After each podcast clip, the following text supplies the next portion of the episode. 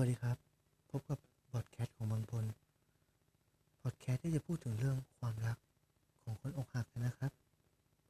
EP ที่แล้วเราพูดถึงความรักของคนอกหักไป มา EP นี้เราจะพูดถึงมุมมองความรัก ในอีกด้านหนึ่งกันให้ฟังนะครับ ทุกคนมีความรัก แต่ยังไม่เข้าใจความหมายของคำว่ารักที่แท้จริง ผมบางพลจะมาพูดให้ฟังนะครับ ว่า ความหมายของคำว่ารักที่แท้จริงคืออะไร แต่ก่อนจะไปพูดถึงมุมมองความรักที่ผมจะมานำนำมาเล่าให้ฟัง ผมมีเรื่องเรื่องหนึ่งมาเล่าให้ฟังครับผมทุกคนเคยได้ยินเรื่องความรักของผีเสื้อและแมงมุมไหมครับ ใครที่เคยฟัง ผมจะเล่าให้ฟังนะครับ แมงมุมและผีเสื้อเป็นแฟนกัน ทั้งคู่รักกันมาก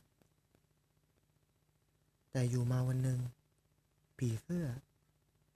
รู้ตัว ว่าคนที่เขารักนั้นมีพิษ อยู่ต่อไปมีแต่ทำให้ตัวเองเจ็บตัวมากเปล่าๆ ผีเสื้อจึงเลือก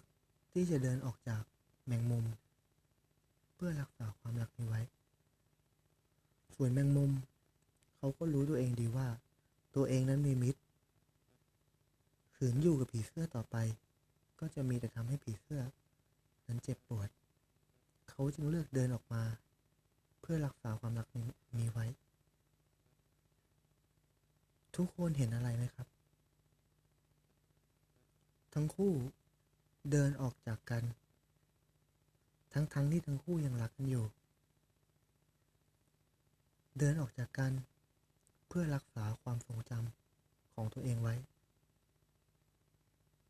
มันผิดมากหรอครับ ที่แมงมุมจะรักผีเสื้อ และมันผิดมากใช่ไหม ที่ผีเสื้อ จะหลวมตัวลงไปรักกับแมงมุม ความรักไม่ใช่การครอบครองครับ แต่ความรัก คือการเห็นคนที่เรารักมีความสุข ถึงแม้เราจะไม่ใช่คนที่ทำให้เขามีความสุขก็ตาม บางทีการที่เราเห็นเขา ผ่าน social network เห็นเขา มีความสุขกับคนใหม่ กับผีเสื้อ ตัวใหม่ กับแมงมุม ตัวใหม่ ๆ ที่เคมีเขาเข้ากันได้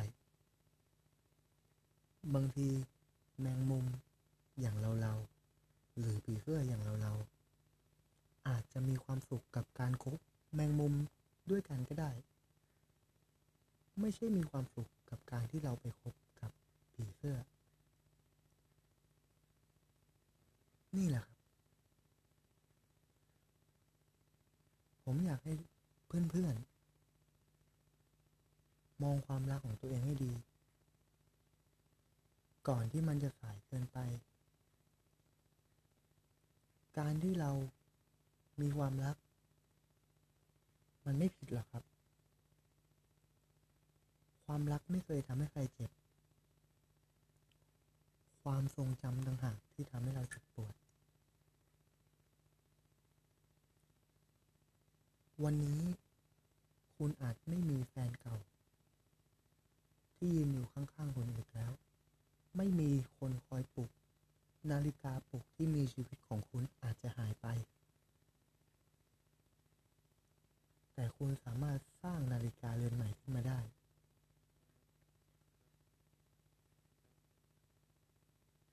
อย่าโทษความรักครับ จงโทษตัวเอง โทษตัวเองให้มาก ๆ พวกเราขอเป็นช่องทางหนึ่ง ในการอยู่กับเพื่อนๆ ที่มีความรู้สึกเจ็บปวดจากความรัก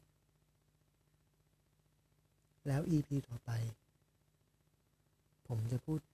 ผมบางพลจะกลับมาพูดเรื่องอะไร รอติดตามฟังกันนะครับสำหรับวันนี้ สวัสดีครับ